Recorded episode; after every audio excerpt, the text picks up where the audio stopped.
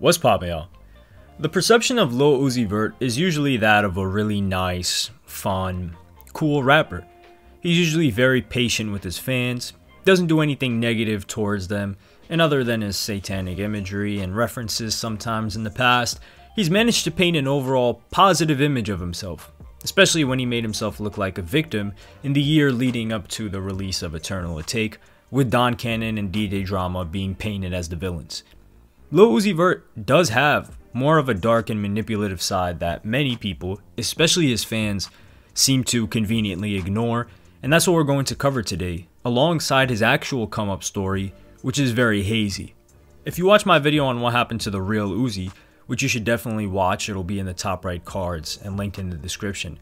I tell you guys how I accidentally found Lil Uzi Vert in early 2014 on Twitter searching for someone else. This was still after his Purple Thoughts EP, which was his first official project, and he would soon take off. But how did it happen so quickly after his first EP? Lil Uzi Vert talks about how he really started rapping, but one of the individuals responsible for discovering Lil Uzi Vert was DJ Diamond Cuts in Philadelphia. Uzi used to go to her studio all the time with his friend. His friend was the actual rapper, and Lil Uzi was just tagging along. But one day he decided to go to the studio himself and record. This was when Diamond Cut's fiance was there, and he told her that he really liked this kid Samir, who was Lil Uzi Vert, who at the time just went by Uzi Vert. She checked his music out and met up with him, she really liked him too, and they started making songs together, two of which are the songs What Do You Want and the song Uzi, that's still up with a music video. Now, Diamond Cuts said she played one of those songs on the radio, and that's when Don Cannon hit her up asking who the kid was that she just played during her set. And she said it was an artist she was working with. She had him under management at the time, and Cannon wanted to meet him. And apparently, Kanye was interested in signing him too, according to her. Keep this in the back of your mind though, because things get a little hazy and we get two conflicting stories later on. But moving forward, Don Cannon doesn't want to lose Lil Uzi Vert to Kanye West, or whoever else was trying to sign him. So he invited Uzi to come out to Atlanta with them in drama to see what they got going on. And once Lil Uzi Vert went to Atlanta, he really just stopped talking to Diamond Cuts and her husband altogether. She called Cannon asking what's up, and he said that Uzi didn't really want to talk about what was going on. And then she ended up hearing from a third party that Uzi got signed to Atlantic Records via their joint venture partnership with Generation Now, that is run by DJ Drama and Don Cannon. Atlantic ended up paying Diamond Cuts and her husband to get out of the management contract, and since then, she hasn't spoken to him in years. She even talks about how depressing this was to her. She put all this effort into building Uzi up for him to just be swooped by some others, and he himself abandoning her, using her resources as a stepping stone. I was I was in a dark space for a long time, and I, I think I hit you up one night. I was reading your book, uh, Shook One, mm-hmm. And when you when you do all of that work and you get that close and then you get like no somebody turns their back mm-hmm. on you, it puts you in a dark space. Right. And I was dealing with like anxiety and depression for a long time. And uh, I just kind of got out of it maybe like a couple years ago or last year actually. So um so yeah, it hurt. It was like, damn, like this my my little we thought we was all coming up together in yeah, this. Yeah, like, we we want to celebrate too. Yeah. But did, it, did that make you feel like? This is where the story usually ends, and it's obvious from here DJ Drama and Cannon pushed them the rest of the way. But there is a very key individual that is rarely mentioned that had as much, if not more, of an important role in building Lil Uzi Vert than Diamond Cuts, and that is Reese LaFlare. Who is Reese LaFlare? Reese was a really good skateboarder growing up and built most of his connections through that. He even dropped out of college just to focus on skateboarding, and he was living in Atlanta. Stevie Williams, the legendary skateboarder who's also behind the clothing brand DGK or Dirty Ghetto Kids, started a skateboard slash boutique shop with Don Cannon in Atlanta called Skateek. Keep in mind this was in 2008. In the grand opening that was on October 17, 2008, you can see on your screen from the Transworld article that they had performances by Flo Rida, Ludacris, Ne-Yo, Rich Boy, and other celebrities that showed up, including a performance by The Cool Kids and Asher Roth. This time period was also when Gangsta Grillz, which is the legendary mixtape series hosted by DJ Drama, that would work with rappers like T.I., Jeezy, Lil Wayne, and many more was super poppin'. This meant that the boutique was always full of famous people and huge rappers, and this was a place that Reese would always chill. He was a great skateboarder and people took a liking to him as a person as well, and he built up a network with rappers as well as a very close relationship with Drama and Cannon. Keep in mind that Reese was not a rapper, but he got into rapping because of none other than Dom Kennedy. During the MySpace days, his homegirl sent him his music from 25th Hour, the project, specifically the song Still Looking. He went out to LA, Reese that is, and the girl linked him up with Dom Kennedy, and the two of them got really cool with each other. Reese still wasn't rapping, but he was a hype man for some of Dom Kennedy's shows, and he thought it was cool, so when he went back to Atlanta, he told Cannon and Drama about Dom Kennedy. One day while at the shop, Cannon was playing some beats and Reese started freestyling. They rocked with it and encouraged him to rap, but he was still a bit hesitant and said that if he was going to rap, he was going to make a mixtape in a couple of days. Reese's friend bet him $200 if he could make a whole mixtape and it being good. So Reese took that as motivation and made a mixtape in four days, and they actually really enjoyed it. This was the beginning of 2011, and Don Cannon had hosted the mixtape, so it got some more attention. And what was the name of this mixtape? Reese versus the World. Sound familiar to Lil Uzi Vert's mixtape title years later? During that time, at a sneaker store in Atlanta, Reese would run into Curtis Williams and Fat Man Key, also known as Key, when they were handing out CDs, and they linked up and made some songs together under the name 2-9. You should realize that early in Lil Uzi Vert's career, he was very close with Key as well. The next year, Reese would release his second mixtape of the series, Reese vs. the World 2. That was hosted by none other than Don Cannon, once again. One of the songs from this mixtape was Molly, and ASAP Yams was speaking to Reese and told him that he should do a one two punch with music videos, like ASAP Yams had done with ASAP Rocky releasing Peso and Purple Swag. Reese released a video from Molly that was popular, and he was going to release another track, but he started having disagreements with Key, and it didn't happen. Yam's idea was that they would get Reese popping first, and then he would push Key and 2-9 like Rocky did with Ferg and the ASAP mob. But perhaps Key saw it as Reese was going to get all of the popularity or something of the sort. But there was a disagreement, and they sort of went separate ways. Now we're at some time in late 2013 and Reese was friends with Lyle LeDuff, who is a producer for Don Cannon. He was at his crib, and Lyle told him he should check out this guy named Lil Uzi, and the song was Uzi. So this was likely made after he was working with Diamond Cuts.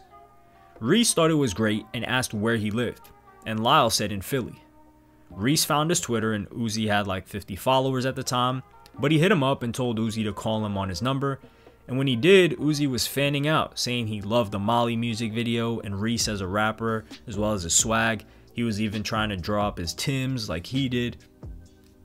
This is where we get the conflicting stories because Diamond Cuts and Cannon said that they discovered Lil Uzi Vert playing on the radio while Cannon was in Atlantic City. But Reese says that he was the one that put them onto Uzi. But Lyle Duff, who was the producer that showed Uzi to Reese, corroborated the original story, saying in an interview, How did you and Lil Uzi Vert meet? How did you begin composing music and beats for him? Don Cannon, his cousin, and I were headed to Atlantic City for a DJ gig Cannon had, and we were listening to the radio on the way. We hear the song named Uzi by a kid named Lil Uzi, and it was crazy. And the DJ kept yelling, He's from Philly, on air. The sound was so different from anything we've heard from the typical Philly rapper. Me and Cannon's cousin were telling Cannon he had to find this kid.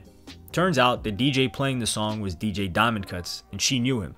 Cannon knew her and reached out, and after a week or so, we all FaceTimed him. A few weeks after that, Cannon went to Philly and met him. About a month later, Cannon told Uzi to move here, and he never left. But moving forward, he was sending Uzi a bunch of beats and doing music together. Reese was on the Under the Influence tour with Wiz Khalifa, thanks to DJ Drama, and Lil Uzi Vert got on that tour partially because of Reese LaFlare, and it was also how he met Don Cannon and Drama, according to Reese. He introduced them to him, and Uzi and Reese even had an album together called Home Economics that apparently never released. And there were two songs though that are still out there that were released before the project, The Real Uzi, and that is Pretty Boy Anthem featuring Lil B and their song Faded. There's even a video of Uzi doing an interview where he says, That's the homie Reese, and teases his new mixtape, The Real Uzi. Core, we, we man the studio. That's my boy Reese right there too. We man the studio. we man the studio.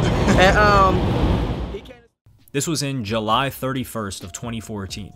So I'm guessing he was still cool and close with Diamond Cuts because he shouts her out and speaks fondly of her, as well as saying she is his manager.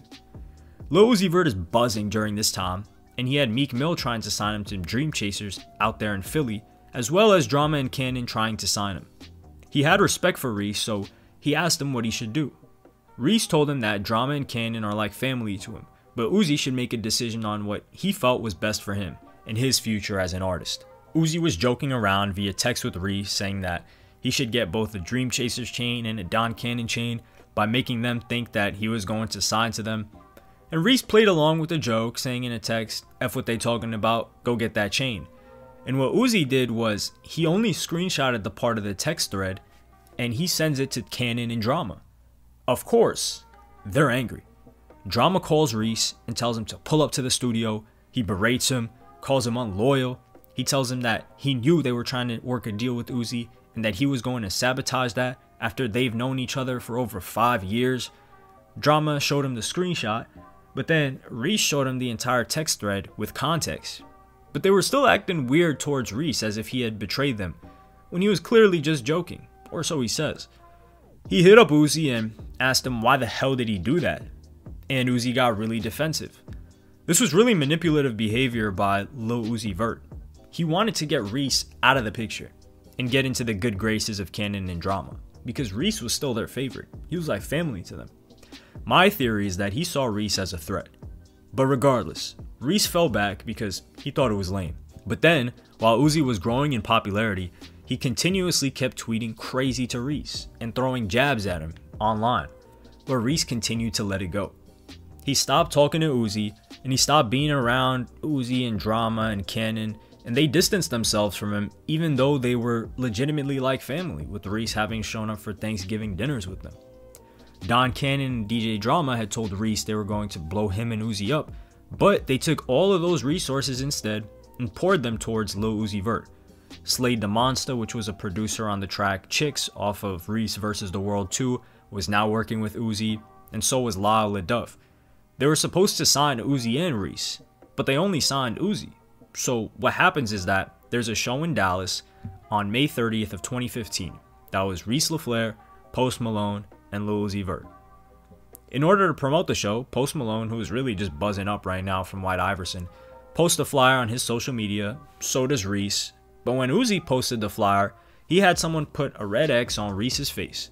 So what Reese does is he hits up Uzi and told him that he was going to talk at the show.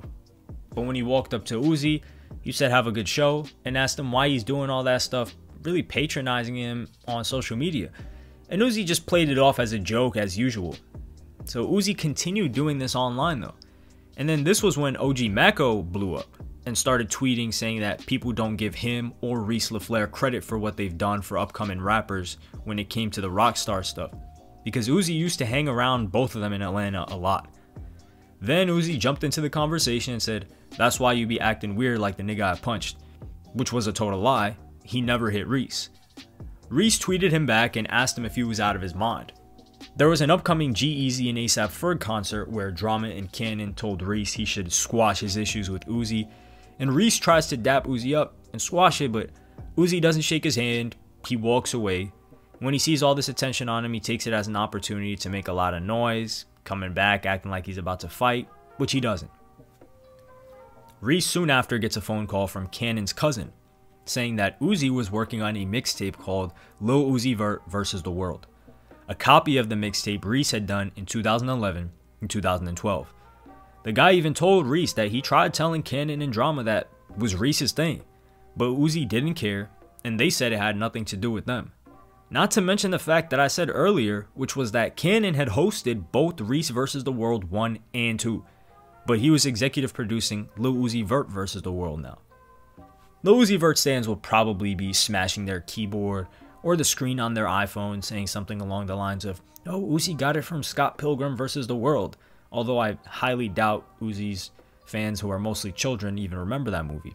Oh, he loved that movie, and the, that argument really is fine if it wasn't a mixtape series that was already done by a close friend and was hosted by the same guy that signed you, and you now kick that friend to the curb after using him. Reese didn't say anything and wanted to see if it was actually real. And when it released, he felt really disrespected that Cannon and Drama did him like this. They took his entire blueprint and gave it to another artist, which led to Reese dropping the diss track towards Uzi titled 180 Seconds. That sheds on everything that happened between them, and he absolutely washes Uzi. Uzi FaceTimes Reese the day the song came out from Cannon's cousin's phone, laughing and telling Reese, You know, I'm not going to respond, right? Because he knew it would make Reese more popular. And Reese told him he wasn't going to respond because he couldn't rap. Uzi said he wanted to fight him, and Reese sent the address, but Uzi didn't pull up. So he says. Now it's Day and Night Festival on August of 2016. Lake Show, who is now Uzi's new manager, came up to Reese and dapped him up because they were cool. And Reese knew if his manager was there that Uzi was somewhere very close by. So Reese walks off the stage with his homies, and then Uzi tells one of his friends to pull out the camera and start filming him. And he starts yelling as if he wants to fight Reese, but doesn't do anything. Uzi walks off and goes to perform. But this clip goes viral, and this is what Uzi planned. He never wanted to fight Reese, but he wanted to make it look like Reese was scared of him, which worked. You. You. You. You. You. You. You bitch ass nigga. You a faggot. You a bitch ass nigga. And I'm here. Bitch ass nigga. Nigga, man, come on.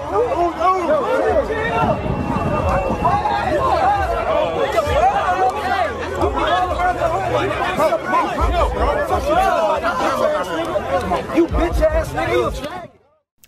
Key even corroborated this story, saying that Uzi really didn't want to fight, he just wanted the attention and he had people recording him. But everyone believed it online, and Reese never really took off after that. They would reconnect in 2018 with a picture, but now Lil Uzi Vert had already thrown two people under the bus. And next up was Drama and Cannon. Lil Uzi Vert had no problem and was really close with Drama and Cannon, especially with the success of XO Tour Life and then Love Is Rage 2 but in January of 2018, things began to change, starting with a tweet sent out by Uzi telling artists not to sign, then clarifying saying, and if y'all do sign, sign to a major, don't sign to a rapper or a DJ. It's just easier when the time come for that fake stuff. And then four days later, on January 16th, 2018, Lil Uzi Vert clarifies saying, Don Cannon real as hell. F the rest of them niggas. We're not even going to get into the topic of Rich the Kid, who jumped in during this, but this is Uzi painting the picture that he's in a bad deal and it's drama who's the problem. Things pretty much cool off for the rest of 2018. Uzi's just doing a bunch of performances, festivals, and teasing the album. But it starts again on January of 2019 when Uzi posted a caption on his IG story saying, I want to take the time out to say I thank each and every one of my supporters, but I'm done with music. I deleted everything. I want to be normal. I want to wake up in 2013. I called this out as BS in a video while it was happening. Uzi was once again trying to paint himself as this victim to the public. Who do you think the fans are going to blame for Uzi wanting to retire? Of course, Cannon and Drama. And he's going to use the fans' hatred of them as leverage to get what he wants, like he's done with Diamond Cuts and Reese LaFlare. On March 20th, 2019, Nav addressed why the song Habits he had with Lil Uzi Vert didn't end up on his Bad Habits album, and he went to Instagram with this post. I know y'all wanted Habits on the album. I had an open verse for the longest, and Uzi blessed us with one. Unfortunately, DJ Drama and Don Cannon won't clear his verse legally. I used to be a big fan of them since Gangsta Grillz mixtape and always thought they support new artists. I guess it's all about the money for them now. It's crazy, but it's true. It's funny how someone who raps about pretty much nothing but money says it's all about money as some sort of degradation to others. Some sort of irony there.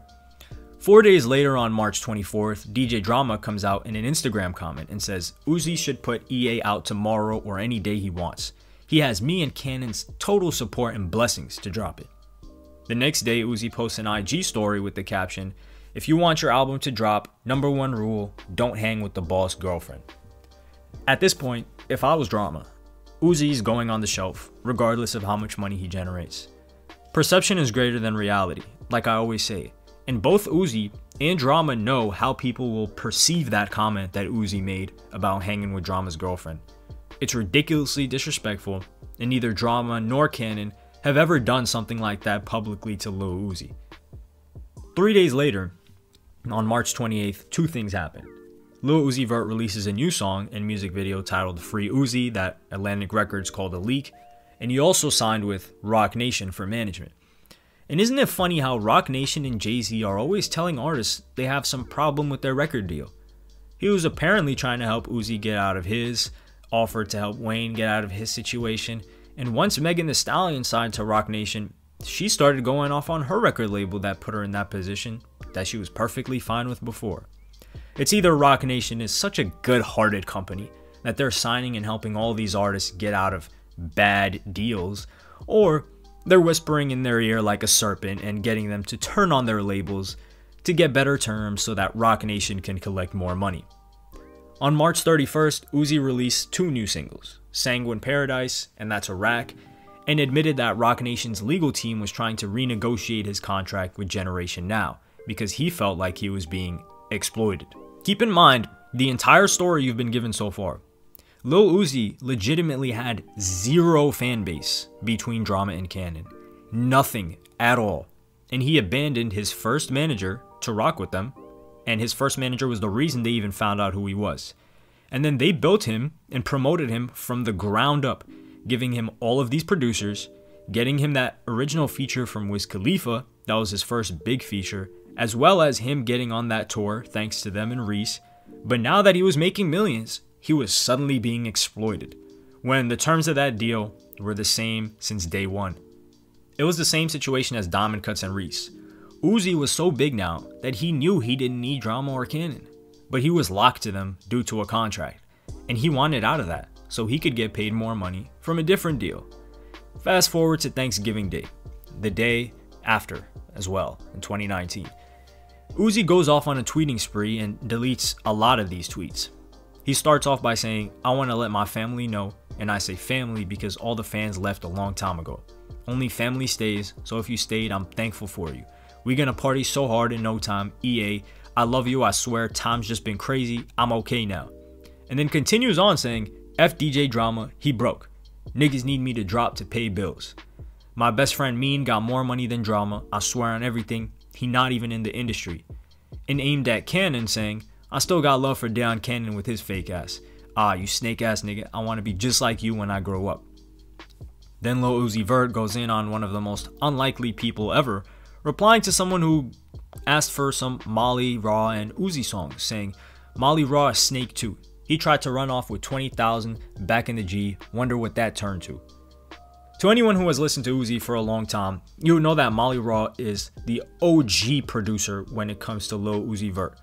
He helped build the entire song that got Uzi poppin', and the sound as well. He has tweets going as far back as February of 2014 promoting Uzi music that he produced. Not only that, but he has produced some of Uzi's breakout hits like Money Longer, Do What I Want, Canadian Goose, High Roller, and many, many more.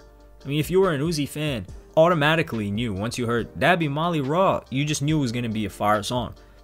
His production is all over every single Lil Uzi Vert project, including his mixtape The Real Uzi, except for Eternal Atake, where there isn't a single song by him.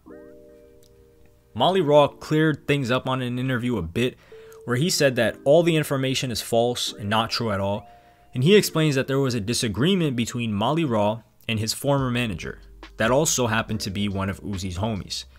He says he never stole or took anything from Uzi, and it was a misunderstanding, but he never got the opportunity to give his side of the story to Uzi, and this story of him stealing from him was given to Uzi by Maaly Raw's former manager, likely in an effort to get Uzi to stop rocking with him, which clearly worked. And this makes sense because if Maaly Raw fired his manager, he doesn't have a moneymaker anymore. And he has to get in the good graces of Uzi somehow to probably be one of his weed carriers, and he feeds him this lie. I'm just not inclined to believe Lil Uzi Vert on anything when it comes to the relationships he's had with other individuals, except for maybe Cardi, who has his own history. Uzi's a master of manipulating public opinion of him and looking positive in the eyes of the fans, with him being the one that's taken advantage of. But that's clearly not the case. What's insane is that all of these allegations he made to Drama and Cannon about them being snakes, he has never said a single thing in specific that they did dirty to him, because the likelihood is that they didn't do anything bad. After all, their other signee, Jack Harlow, has no problem with them and only speaks positively of both Drama and Cannon, but to be fair, he's still in the honeymoon phase of his deal. Things might change as time goes on. It looks like everything is going great now. Eternal Atake was a massive success as an album first week, as well as the deluxe titled Lil Uzi Vert vs. the World 2. Although we never got the details on whether or not Lil Uzi was actually able to renegotiate the terms of his contract, since that's private information, he clearly isn't complaining about drama or Cannon ever since his album released. If you enjoyed this video, go and check out the one on your screen right now, The Dark Side of the Kid LAROI. Follow me on Instagram, like and subscribe, and hit the notification bell if you enjoyed. Thank you for watching. Peace.